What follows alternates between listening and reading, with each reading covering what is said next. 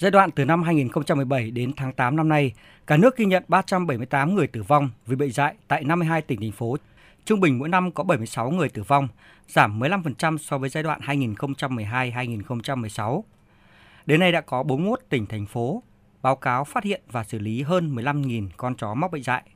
Các nội dung và giải pháp trong chương trình quốc gia khống chế và tiến tới loại trừ bệnh dại giai đoạn 2017-2021 đã được các cơ quan trung ương và địa phương tổ chức triển khai kịp thời với kết quả nổi bật như không để xuất hiện ổ dịch dại nghiêm trọng trên động vật. Năng lực giám sát, điều tra, xử lý ổ dịch bệnh dại được tăng cường. Tỷ lệ đàn chó được tiêm vaccine phòng bệnh dại tăng từ 38,5% lên 49,2%. Cả nước đến nay đã xây dựng được 14 vùng an toàn bệnh dại. Theo Cục Thú y Bộ Nông nghiệp và Phát triển Nông thôn, trong số 2,5 triệu người bị phơi nhiễm với bệnh dại do động vật cắn, số động vật có triệu chứng bất thường chiếm tới gần 30%. Đây là một trong những mối nguy cơ gây bệnh dại rất lớn trong cộng đồng và nếu không được tiêm phòng vaccine điều trị, dự phòng bệnh dại đầy đủ cho người, thì ước tính số lượng nạn nhân tử vong do bệnh dại có thể lên tới hàng nghìn trường hợp mỗi năm.